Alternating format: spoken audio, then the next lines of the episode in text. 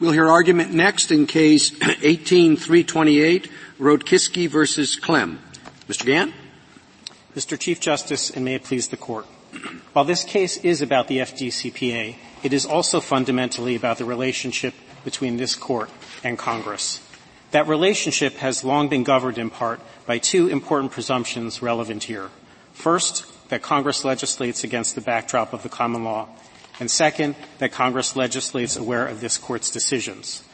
When Congress enacted the FDCPA in 1977, this Court had long ago adopted a common law rule eventually known as the discovery rule, applicable to cases of fraud and concealment. Citing to and quoting the Bailey decision of this Court from 1875, in Holmberg in 1946, this Court stated that it had long ago adopted as its own the old chancery rule that where a plaintiff has been injured by fraud and remains in ignorance of it without any fault or want of diligence or care on his part, the bar of the statute does not begin to run until the fraud is discovered, though there will be no special circumstance or efforts on the part of the party committing the fraud to conceal it from the knowledge of the other party. The court then continued in Holmberg explaining unequivocally this equitable doctrine is read into every federal statute of limitation and added even those where, quote, an explicit statute of limitation for bringing suit, close quote. The United States concedes, as it has in prior cases, that there is a common law discovery rule applicable to fraud and concealment. In the decision below, the Third Circuit never mentioned the Holmberg case. Its analysis began and ended with two words in Section 813D, violation occurred. The Third Circuit understood that those two words, by implication, not expressly, but by implication, that's at appendix page 8, displaced the common law discovery rule applicable to fraud. In reaching this conclusion, the Third Circuit deployed what I believe is a false dichotomy. What the Third Circuit described on the one hand as an occurrence rule, and on the other hand a common law discovery rule. And in the view of the Third Circuit, if a Congress deploys in a statute a so-called occurrence rule, a common law discovery rule is presumed to be displaced. The Third Circuit cited no decision of this court in setting forth this dichotomy between an occurrence rule and a common law discovery rule. That analysis is at page 6 of the appendix. That conclusion of the Third Circuit is also in opposition to this court's decision in 1918 in the exploration case, which is discussed at length in our brief, in the briefs of the other parties. There, that is, I think, fairly characterized as an occurrence rule. The statute in exploration ran from the date of issuance of a land patent. So that was a date certain tied to facts. That, in, under the theory of the Third Circuit and my friends, is an occurrence rule, and there the court determined that the common law discovery rule should apply. Mr. Gant, um, you keep saying fraud and self-concealing as if they're alternative rules. Um, I, I think of there being multiple equitable doctrines. Equitable tolling, equitable estoppel, and what I call the self-concealing fraud, which was the one mentioned in exploration, argued by the government in Gabelli, and in other cases. Um, are you creating a fourth? That, that, it, that every case, every federal statute inherently says, for whatever reason, if you didn't discover the fraud, equity could let you have a discovery rule. No, I'm, we're not intending to proffer a rule. In fact, what we're attempting to do is advance the application of the already established rule, the Bailey-Holmberg rule, and my I call it the self-concealing rule. Is there it, it, that the fraud you committed is by its nature self-concealing? Is that an accurate way of I, stating that rule? I think so. We're not intending to differentiate. All right. Then what do you make of footnote five in the Third Circuit's opinion?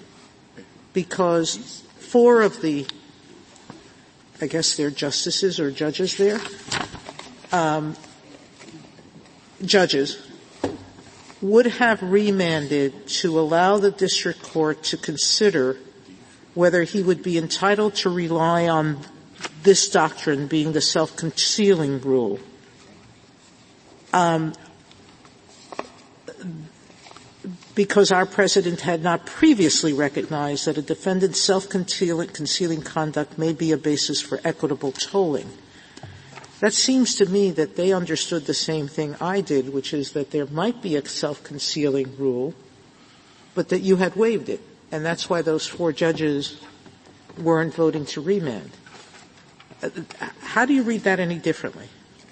Um, this is as good a time as any to get to an important issue here, which is the confusion, understanding the relationship between what I'm calling the common law discovery rule, the Bailey-Holmberg rule, and the refrain I was using of, of fraud or concealment comes from TRW directly, which is why I was using it, but not intending to create a different doctrine. Uh, all of the parties here and the scholars' amicus brief that was submitted all agree that there has been at times confusing use of terminology. And I think it is in, impeding an understanding of what is really going on in the courts below and this case and in the Third Circuit's discussion of these issues, including in footnote 5 that you referred to, Your Honor. Um, so let me, if I may, set, in trying to answer your question, set forth what I think is the best understanding of the discovery rule on the one hand, the equitable tolling rule on the other hand, and then try and bring it directly to your question of what I understand the Third Circuit to have been doing in footnote 5. Um, our view is that the best understanding of the discovery rule is that, that it applies when the plaintiff is unaware of the, their cause of action or the facts giving rise to the cause of action here, the, the violation, um, because of, of fraudulent conduct or self-concealing conduct by the defendant. And in that situation, the clock for the statute of limitations does not begin to run at all. Um, equitable tolling, on the other hand, applies, we think, best understood in a situation where the plaintiff is aware of the violation giving rise to a cause of action, but for some reason, and applying the elements set forth in this court, exercised due diligence or diligently pursued his or her rights, but was unable because of some extraordinary circumstance to timely file suit, then if the doctrine is deemed to apply, then the untimely filing is forgiven. Um, and in that circumstance, the statute of limitations is best understood to have begun to run, but then be told or abated because of the circumstances. That's our understanding of, the, of, these rules, and that's the same understanding I think that the scholars brief set forth. And it's under that view, equitable tolling would be best understood as not applicable to this situation. Now, this court, I respectfully submit, has sometimes used the label of equitable tolling to describe to circumstances that I think are best understood as the Bailey-Holmberg discovery rule. And that has caused confusion here and, and in courts below, and I think it did cause confusion in the Third Circuit. And the Third Circuit appeared to operate under the view at the time this case was decided that um, self-concealing conduct did not qualify, that there had to be some separate act apart from the elements of the offense in addition that uh, was concealing. Uh, an example um, that I'm familiar with from my own practice is in um, antitrust cases, where although they use the label of fraudulent concealment, which I think is best understood separately as a close cousin of the discovery rule, in those circumstances, let's, you have a violation alleged of, say, Section 1 of the Sherman Act a conspiracy. And most cases, when there's a statute of limitations argument that the conduct went back more than the four years provided in the statute, there's an argument about whether the conspiracy was concealed.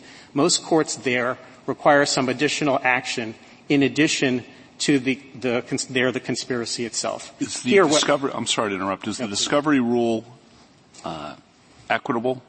I believe it is. Uh, but I think it, it is equitable, but also properly understood as an exercise in statutory interpretation. I don't think they're I mutually grant you that. So the discovery rule could be part of a statute, but if it's not part of a statute, there exists, I think you're saying, an equitable discovery rule as well that is akin to, but maybe not the same as equitable tolling. Is that your argument?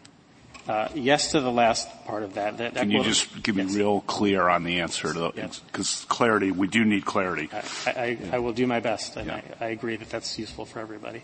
Um, there's a distinction between statutory discovery rule, obviously, and the common law discovery rule. The statutory discovery rule is employed by Congress from time to time.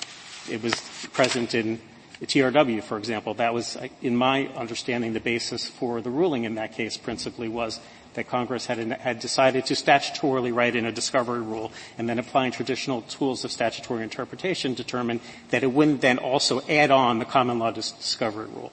Um, so when there is an absence, like here, of a statutory discovery rule, then the question becomes, did Congress intend to permit or displace the addition, or in the words of Gabelli, the grafting onto, which I don't view as pejoratively, but I think my friends on the other side attempt to use that way, grafting on or onto or importing into the statute a common law discovery rule. When you use common law discovery, is that equivalent to equitable discovery?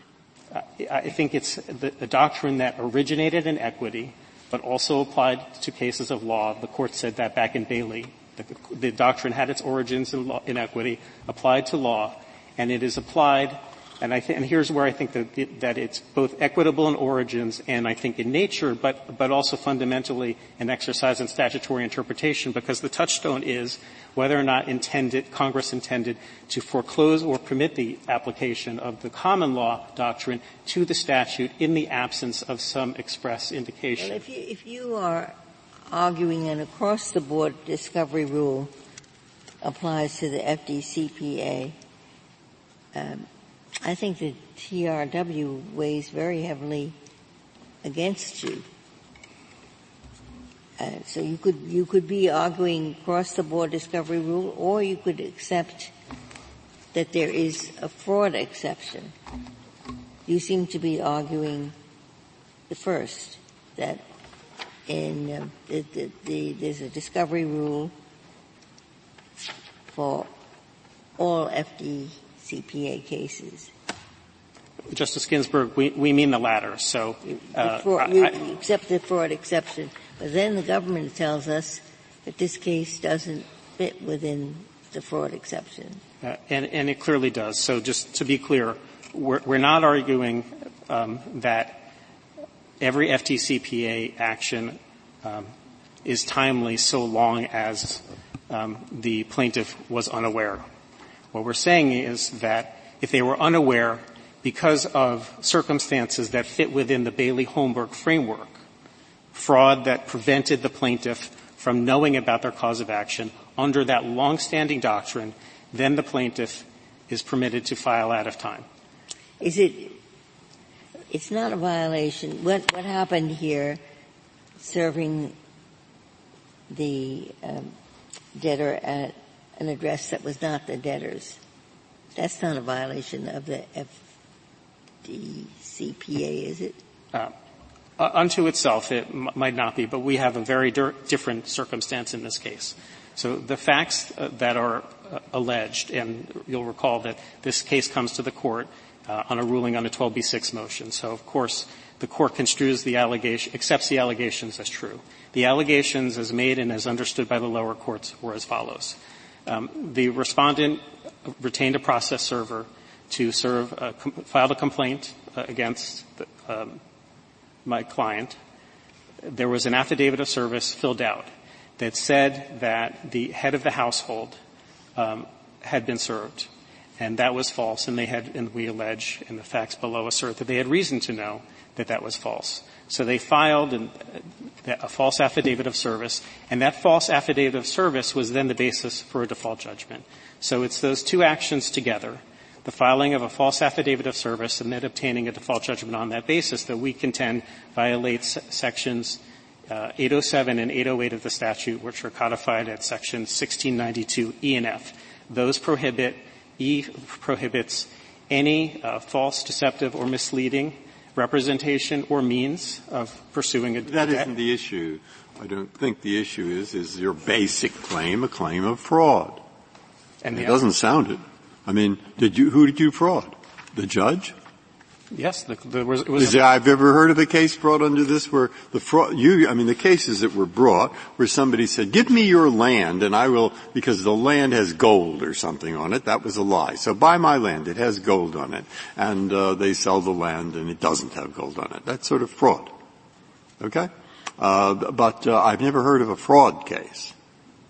I'm not saying you may, may be actionable. I mean, it may be that you recover under the statute. It may be a bad thing, but it doesn't sound like common law fraud to me.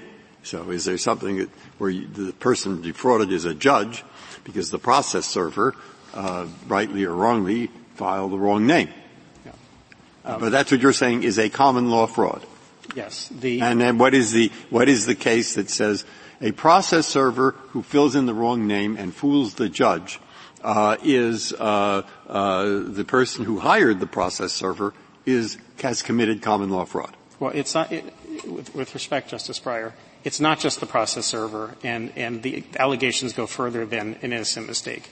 We, and the other side argues that this was an innocent mistake. I'm asking you what here brings your case within the rubric of common law fraud. So if we had Lord Coke in front of us, you see, he would say, "Oh, I recognize this old man still recognizes that that uh, this is common law fraud." Right. That's what I want to know. And our allegation is that the uh, the, the the knowing misrepresentation on the affidavit of service or reckless representation. We cite to laws like who, who represented? Who writes the representation? The process server or the your your uh, or the uh, other person? The process server si- si- signs under effectively under penalty of perjury yeah. that the representations are true. They were false, and we can. And who makes the representations? The process server makes the Oh, are, so yeah, are your client the process server? No, that, that's what is that their client? It, it is not. That was the, the next point, which was that then the attorneys are the ones who file the affidavit of service, which we contend they had reason to know was false. Um, and then the, the attorneys then prosecute the case of, in obtaining. No, I know the latter part. I, I, got the latter part. Right. That's the harm. But but the the the fraud consists of an attorney uh, making a uh, knowingly accepting the false statement of a process server. Yes. Now, the closest case that you have found that calls that activity common law fraud is we didn't look for a specific case, Your Honor. You didn't because it's so obvious that it's common law fraud? Well, uh, if, if, you may not find this satisfactory, but we weren't the only ones here who thought that this constituted fraud. The Solicitor General's brief, I believe it's at page mm-hmm. 26. No, no, I'm not, I'm not that. I'm just trying to find it out for oh. myself. Well, and, and I, and I'm not certain. That's why I'm asking. Right. And, and so the Solicitor General called this akin to fraudulent concealment. Uh, akin to. Now wait. Well, that's a totally different thing. Your discovery, look, I, my Bible on this is Judge Posner's opinion in the Kotick case. Mm-hmm. So if that's wrong, you better stop me now. But I've read that I don't know whether it's wrong because I haven't read it, so I won't oh, stop. Well, it's a very good list of all these different doctrines, equitable estoppel, equitable this, and there are like six of them or something. Mm-hmm. And one of them, the thing that you're talking about now, is a special thing called, what's it called? Undiscovered fraud. Now, I thought an element of that is that the basic underlying thing is common law fraud. And that's what I'm trying to investigate now.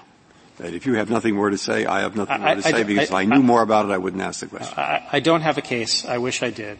Obviously, that is something that could be, and we respectfully submit, should be addressed on remand. Um, the, not only the Solicitor General, but one of the amici, the, trade, the major trade association for the creditors, the ACA, also acknowledged in their brief that what's, what's at issue here, it has a name. It's called sewer service. It's so prevalent that it has a name. There was testimony before Congress when the FDCPA was enacted. A representative from the FTC came to Congress at the beginning of the hearings that led to the enactment of the statute. And uh, in August of 1976 said that this phenomenon, which is at issue here, sewer service, is a major problem in many urban areas. Uh, but you said you said the statement was the process server. The process server was told by the creditor, serve process at this address. So it wasn't the process server didn't make it up. The process server was told uh, where the process should be served. Um, the, the process server, and I think it's helpful to understand for context here, there was an original suit that was withdrawn which also had a defective affidavit of service and then a subsequent one that led to the default judgment at issue here. Um, it was the same process. still, the prosecutor, the process server was just following the directions of the person who who engaged the process server. Well, they were certainly following the direction to serve process. We don't, there's nothing in the record that indicates the substance of the discussion.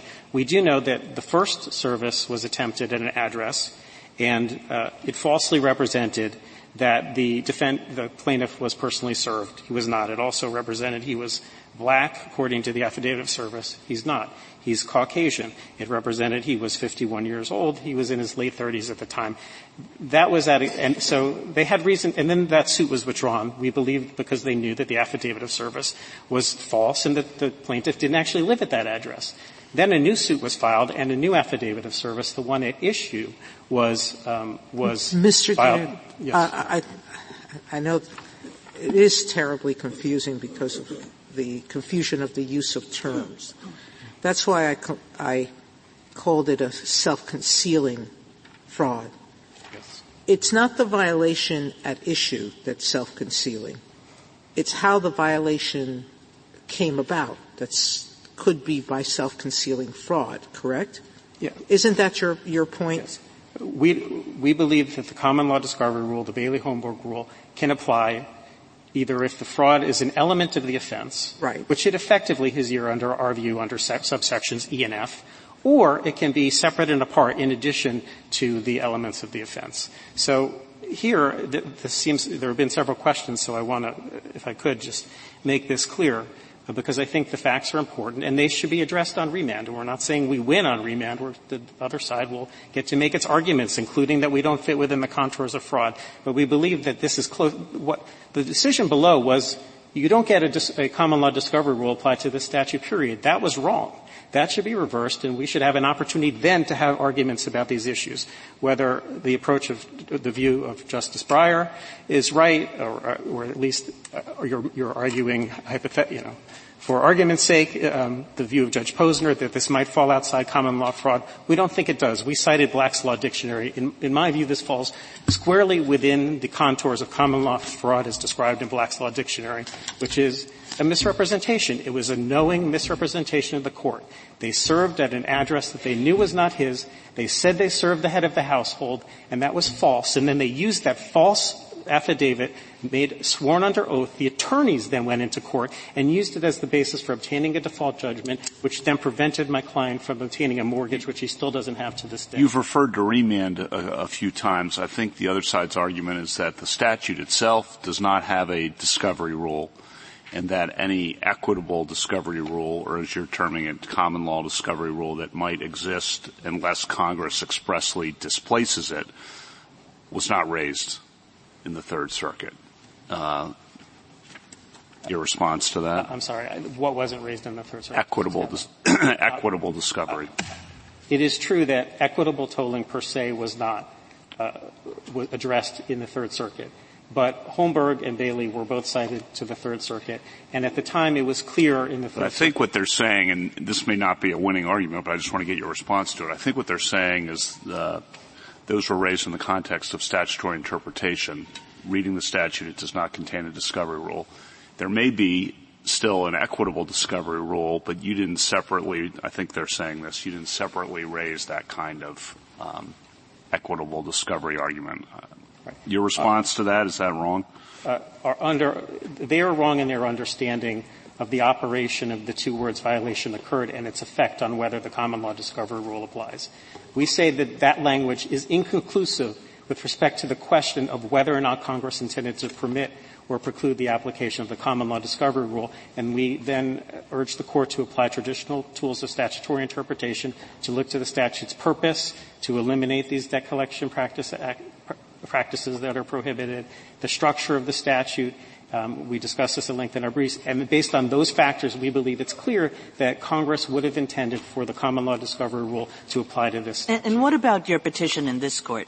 Because as I read your petition in this court, it was more about the general statutory interpretation question, whether there is a discovery rule that applies generally in this statute, than it is about whether certain equitable exceptions might continue to exist. Yes. Uh, you're referring to the petition for certiorari? Um, yeah. uh, the petition for certiorari um, clearly presented the discovery rule for consideration. And well, but that, again, what did that mean? Well, I, I as I read the petition, it really did not address whether there was an equitable exception of, of, of, the, of the kind that the Third Circuit might have thought had been waived. Well, that certainly wasn't how it was intended. No, uh, you may know I didn't draft that. As I, I don't read it that way, and I, I know for certain that that was not intended to exclude that. What may I finish?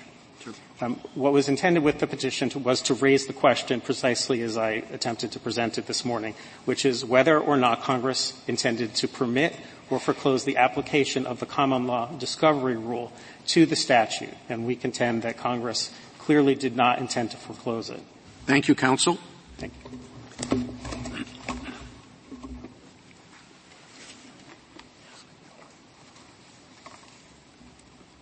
Mr. Dvoretzky?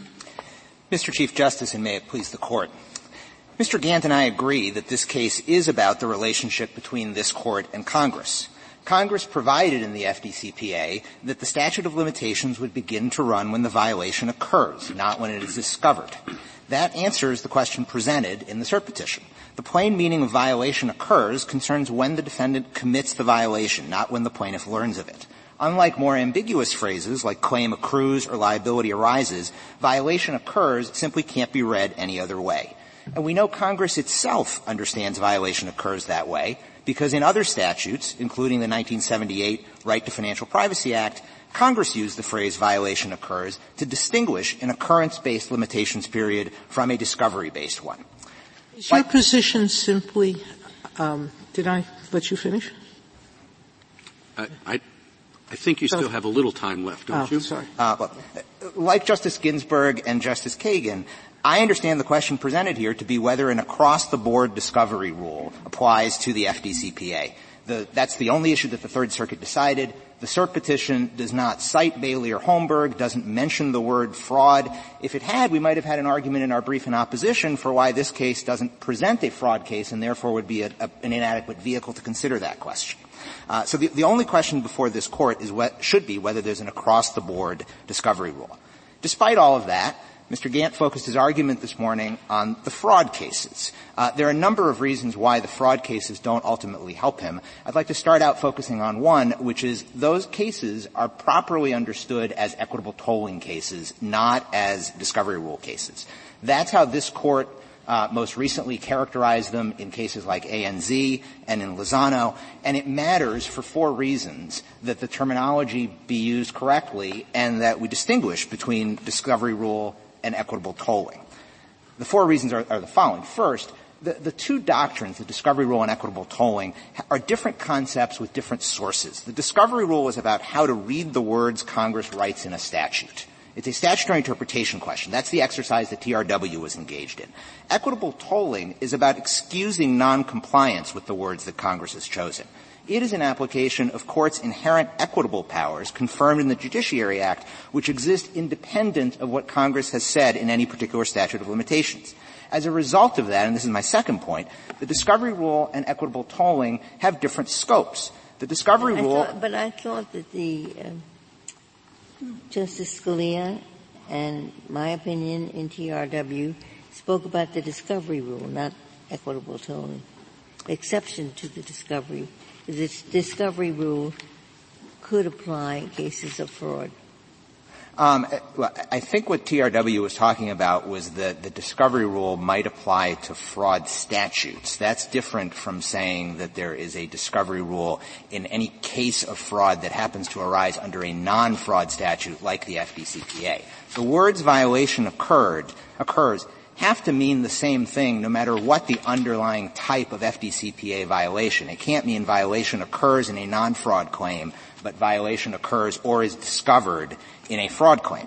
And that's why the way to think of excusing noncompliance with a limitations period in a situation that did present fraud would be as equitable tolling because equitable tolling is a case-by-case doctrine in which courts use their inherent equitable powers to excuse noncompliance with the statute but, on particular facts. I mean, there might be variants of equitable tolling, mightn't there? I mean, one one variant is um, there were extraordinary circumstances, an earthquake hit, and so I couldn't file this suit in time, and so you should toll the statute of limitations until I can. I mean, that would be one. And then a different one would be this kind of, I couldn't possibly have known that the statute of limitations had even started to run because there was fraud committed against me. Is that right? I mean, you can put them all under an umbrella label, but those are two different things, aren't they? Um, I agree that they would be under the same category of equitable relief because in both situations, what a court would be doing is not applying the language that Congress wrote. Congress didn't say anything about earthquakes, but Congress would be excusing compliance with the language the Congress, I'm sorry, the court would be excusing compliance with the language that Congress wrote based on either the earthquake or fraud. What those have in common is that they are under the bucket of equitable relief from what Congress wrote. And is, your, and is your view that those are foreclosed by this statute, or is your view simply that those arguments were waived and this case has nothing to do about them, with them? Uh, our argument is that those arguments were waived. They're not properly before this court. The only question before this court is how to read the words that Congress wrote. And when Congress wrote the words violation occurred, it didn't leave the door open to read that across the board in every FDCPA case as violation occurs or is discovered. So you're not taking a position one way or the other about whether those equitable defenses can be raised? I don't think that is presented by this by this case. The issue hasn't been briefed. The Third Circuit didn't.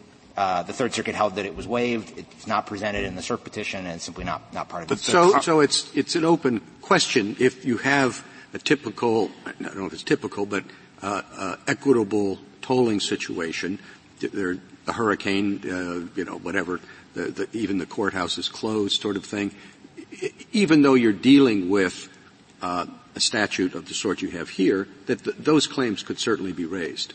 Or at least you think it's an open question. We are not arguing that that's foreclosed by this statute. We're saying that issue is simply not presented by this case. So, and similarly, the Bailey kind of uh, equitable rule. You're also saying, where you're, you're also saying that you're just not saying uh, we're saying that it wasn't preserved and therefore is not properly before this court at this stage. There's no, there's no reason to remand on a question that all, all members of the en banc Third Circuit Court held was waived.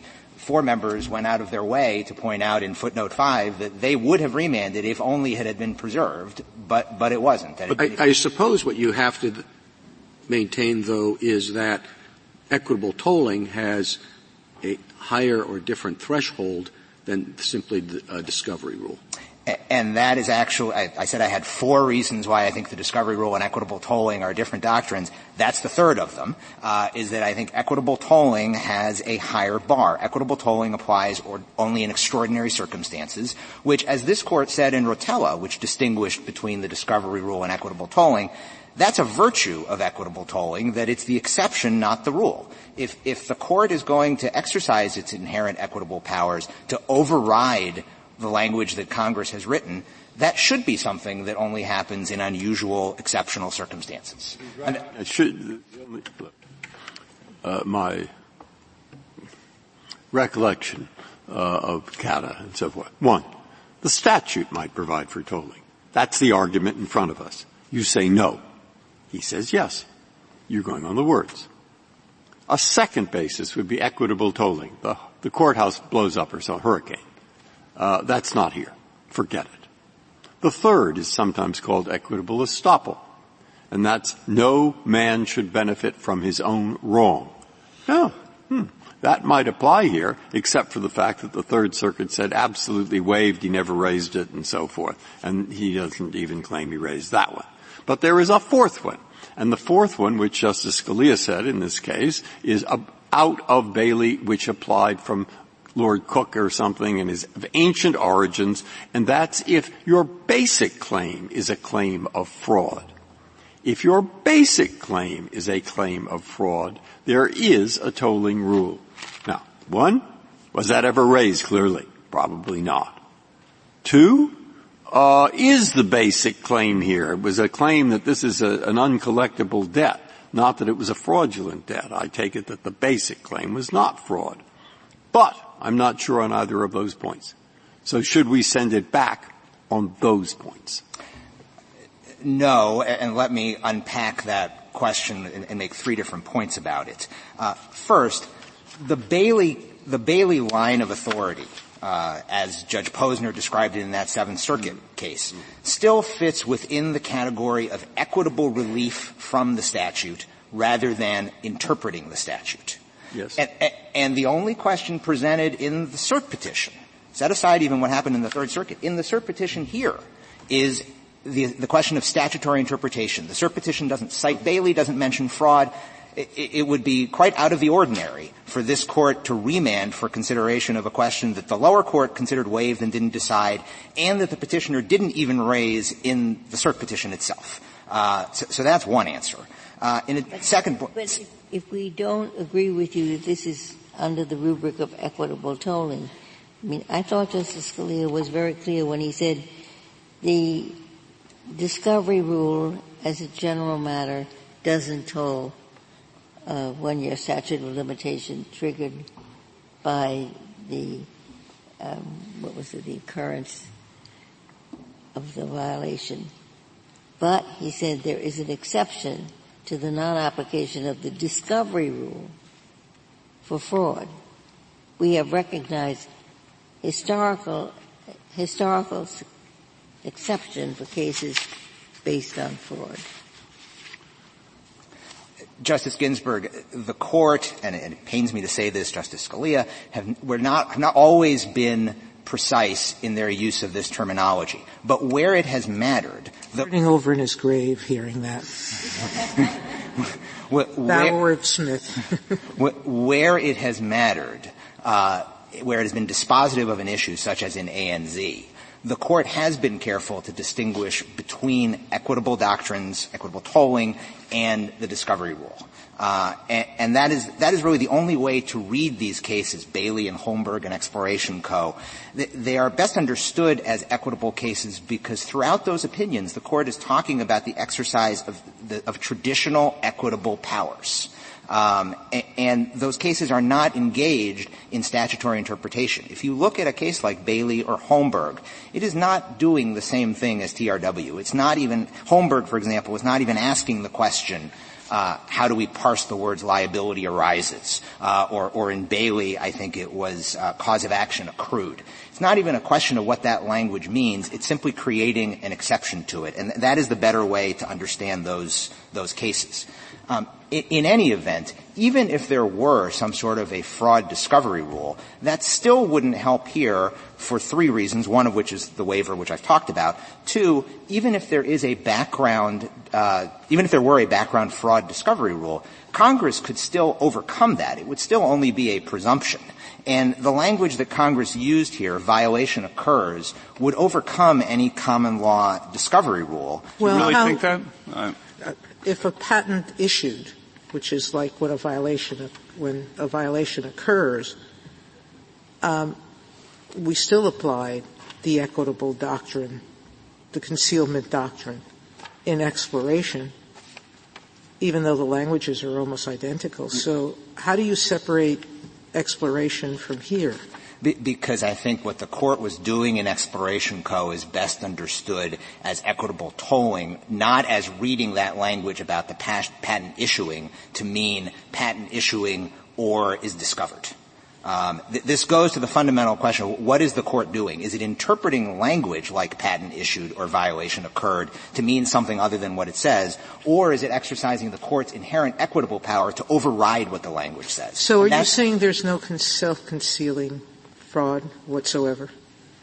That the very act that you do, this is what they're claiming, the very act that they, that you uh, are alleged to have done doesn't, wouldn't qualify? Assuming, and I know that you take issue with whether you really knew that was his address or not, and whether the lawyer just made a mistake in not seeing his earlier files. I want to put all of that aside. Let, let us assume, for the sake of argument, that the lawyer knew this wasn't the address, that the lawyer knew the process server had affected sewage service, and yet he lied, intentionally lied to the court and held on to his judgment until the statute of limitation passed. Do you believe that there's no common law self-concealing fraud there? Um, I don't think that that is common law self-concealing fraud. I think that that might well qualify for equitable tolling. You don't need to put the fraud label on it for it to be equitable tolling in a case where the court actually decided that equitable tolling was properly presented and preserved. But, but I don't think that that would be common law fraud because it does not involve an intentional misrepresentation. That's, that's not alleged. Not to the defendant, but to the court. It's still um, conduct that would be fraudulent, maybe not on the, on, on the defendant, but certainly on the court. And why should that deprive the defendant of a cause of action? Perhaps it shouldn't if that's what's actually alleged and if it's dealt with as equitable tolling rather than rather than reading language like violation occurs to trigger the limitations period upon anything other than when the violation occurs. With, with respect to this case, though, it's not just the waiver in this court and in the Third Circuit. Um, I'd also direct the court to the complaint in this case. It's a three-page complaint, uh, and it's in the Court of Appeals appendix at 6A. The, the operative complaint itself does not allege uh, what, what is now being described as so-called sewer service. Uh, the, the, operative complaint alleges that the, the debt collection lawsuit here was filed out of time, uh, and that as a result of the as, as, a result of what happened with the improper service, the, the plaintiff was entitled to equitable tolling on that claim because he didn't learn of the untimely lawsuit.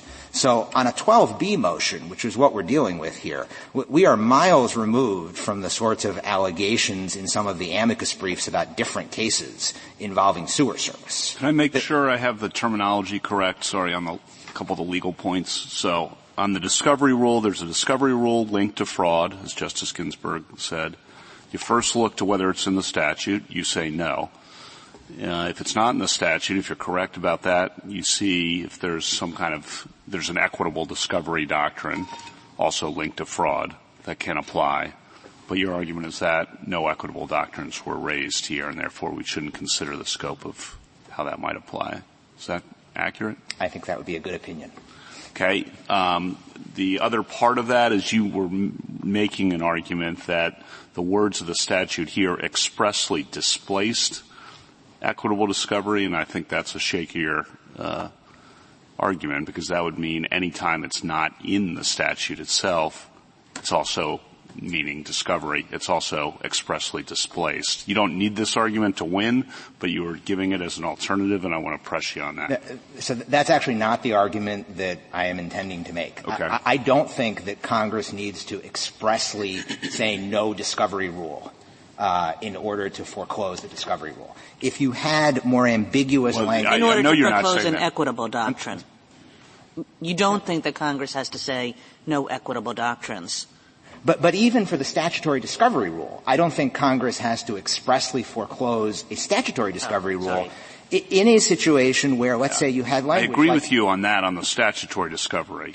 Okay, so oh. I'll just assume I'm with okay. you but there still exists, I think you just said, there, a kind of equitable discovery rule unless Congress has displaced that. And I would assume there's a higher bar for Congress to expressly displace the equitable discovery than there is for whether it's in the statute in the first place. I, I agree. Uh, and, and the only tweak that I would make to, I think, the way that you've formulated all of that I view the equitable discovery rule just as a species of equitable tolling. Got it. Uh, if, like Judge Posner, you want to list out all seven different kinds of equitable doctrines that allow a court to override what Congress has written, that would be one of them. But I think the more helpful way to think of it is that there are two categories. There's statutory interpretation. What has Congress provided as, as the, the, the rule to apply across the statute in every FDCPA case?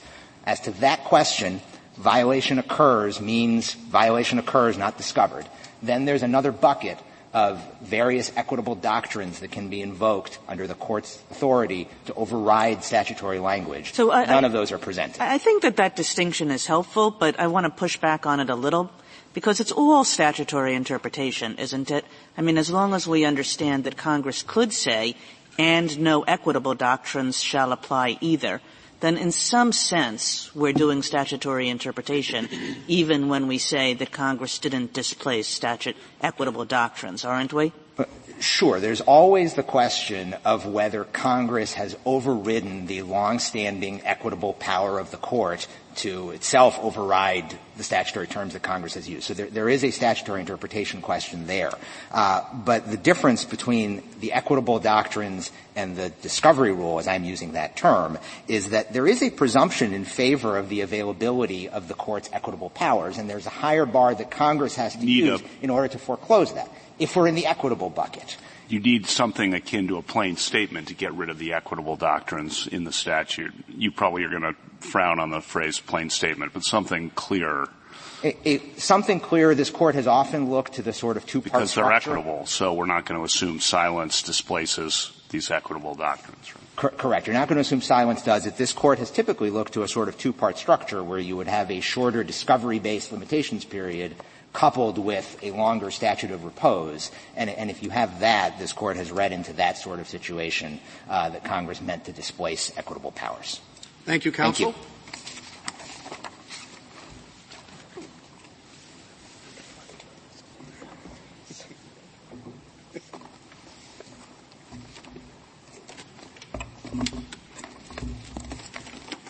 Mr. Bond? Mr. Chief Justice, and may it please the Court. The question on which this Court granted review, and the only question the Third Circuit decided, is whether the FDCPA should be interpreted to impose a statute-wide rule that the limitations period does not begin to run until a violation is discovered. That's a question about what the statute means, and the text supplies a clear answer. No. Now, petitioner appears to be abandoning reliance on that broad theory and is now relying exclusively on this argument from Bailey's fraud rule. We agree with respondent that Bailey's fraud rule does not apply in this case, at least as it's been teed up for the court for three reasons.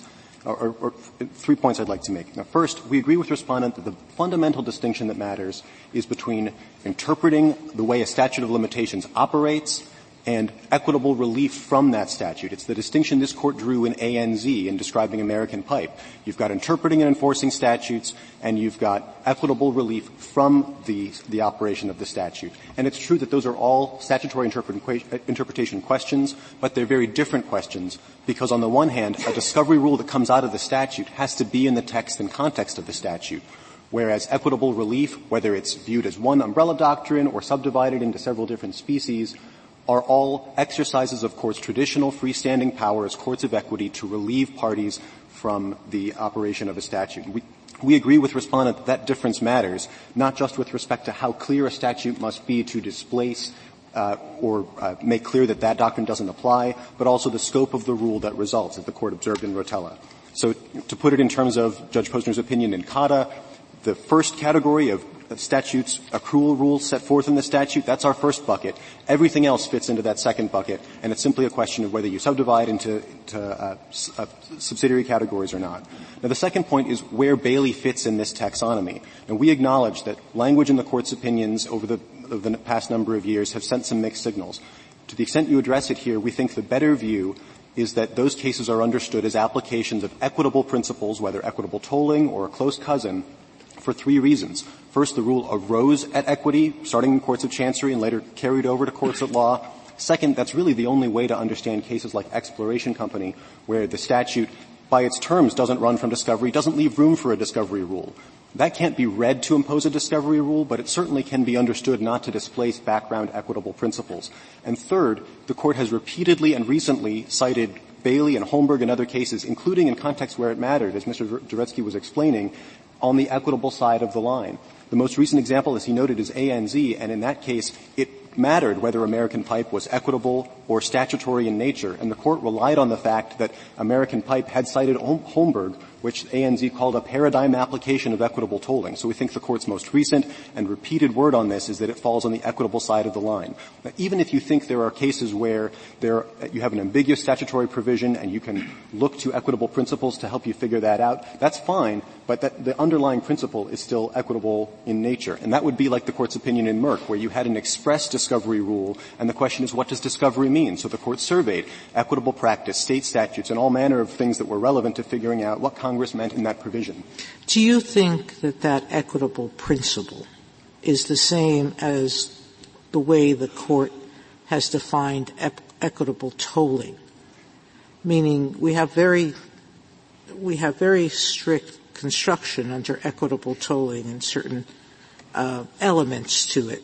Do you think the same apply more broadly to all the equitable principles, or is it a separate principle altogether? So our, our view, and I'm not sure anything turns on it here, is that it's a subset of that broader equitable principle. You might think of it in terms of the kind of fraud that satisfies Bailey, which is fraud that is either concealed affirmatively or self-concealing, satisfies by itself the extraordinary circumstance requirement of tolling. And then the second element, diligence, is just the same across both, both contexts. So it seems like a subset of the broader principle of equitable tolling, which explains why the court's decisions in cases where it mattered, not just in ANZ, but in Lampf and in Rotella, described cases like Holmberg and Bailey as falling into this bucket. So we, we understand it to fall on the equitable tolling or the equitable relief side of the line, but at the end of the day, to decide this case, I don't think you need to resolve that particular question.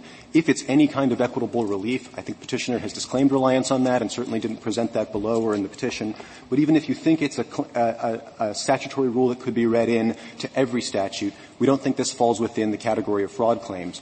As Mr. Dvoretzky was explaining, I don't think the complaint here, the single allegation that concerns improper service, paragraph 14 of the complaint, doesn't allege any kind of misrepresentation, isn't premised on fraud. And to the point of amendment, when the district court asked uh, petitioner's counsel if he would like to amend, and this is at page 104A of the Court of Appeals Appendix Volume 2, petitioner's counsel emphatically said no. So I think that ship has sailed. Ultimately, we don't have a strong interest in whether you apply that rule here or leave it to the Third Circuit, but I think respect for the Court of Appeals and the integrity of the certiorari process suggests that you should take the petitioner, the petition at its word and decide the case on those terms. The Court has no further questions. I have one. Um, why does it matter that it is a fraud claim rather than whatever the claim is, fraud has been used to prevent the plaintiff from uh, noticing it. So if you understand Bailey as an application of more general equitable principles that grant relief not just from fraud but from fraudulent concealment and other kinds of extraordinary circumstances like the earthquake, then we don't think it does matter. Bailey, I think, is best understood as applying those general principles in the particular context that was recurring at the time of fraud claims. So if you understand it that way, there's no rigid boundary. Bailey is simply explaining how those general principles apply in a particular setting.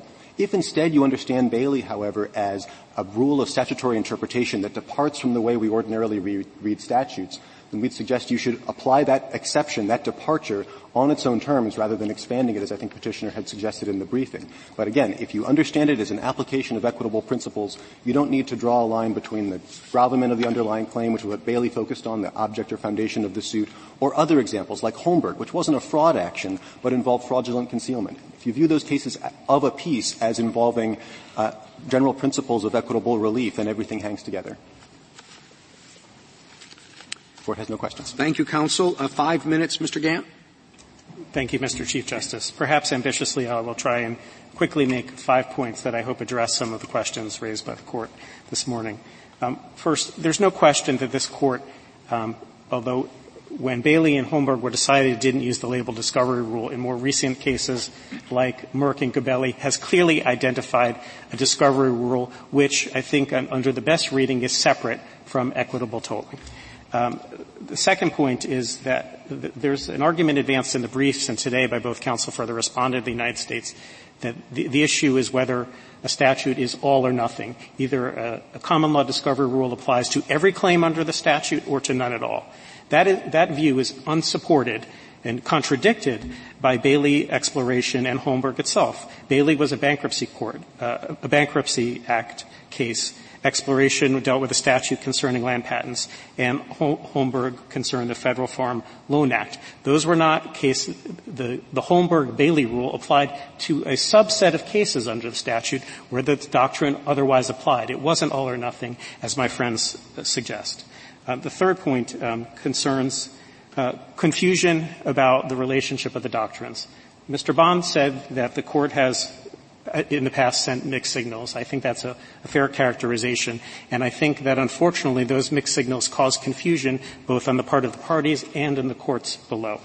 Um, in Gabelli and footnote 2, this court observed that the Second Circuit in the case being reviewed had, had, was adding to an equitable tolling claim the requirement that there be some action in addition to the cause of action that caused the concealment. That is the same idea that is present in footnote 5 in the Third Circuit's decision below, where what the Third Circuit said, and this wasn't, this was for the court, it wasn't just on behalf of those four members who would have uh, wished to review equitable tolling. The court as a whole said, our precedent has not previously recognized that a defendant's self-concealing conduct may be the basis for equitable tolling. So the Third Circuit, which, by the way, had gone en banc sua sponte, um, was recognizing that previously its own cases had said that there had to be some um, additional acts, not that self-concealment alone wasn't sufficient for equitable tolling. That was the reason why that equitable tolling was not pressed below because under existing Third Circuit law,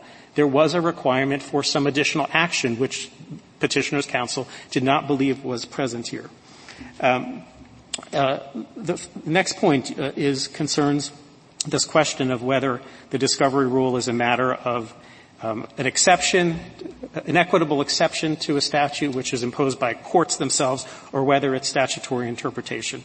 The touchstone in either case, as Justice Kagan, I believe, was was alluding to, is congressional intent, and we believe that Congress here, when you look at the statute as a whole, not ignoring this, the language in 813D, but the statute as a whole, including its purposes, including its exhortation that it wanted to eliminate the, the practices at issues clearly would not have meant to foreclose a, a lawsuit by which presented facts like petitioner's facts here.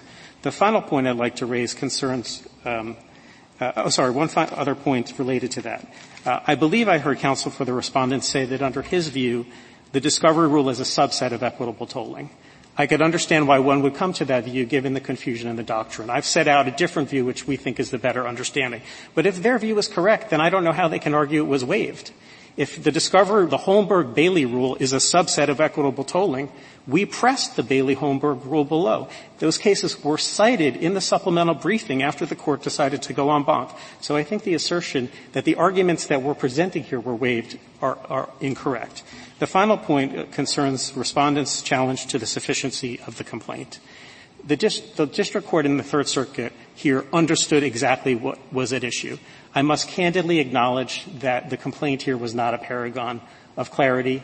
It could have been done better, and if we were given the opportunity on remand, which we would because Rule 15 provides for liberal amendment of, amendment of pleadings, we would make clear that the challenge conduct violates 1692 E and F of the statute, which we believe clearly falls within the ambit of the common law discovery rule. Unless the court has further questions, I thank you. Thank you, counsel. The case is submitted.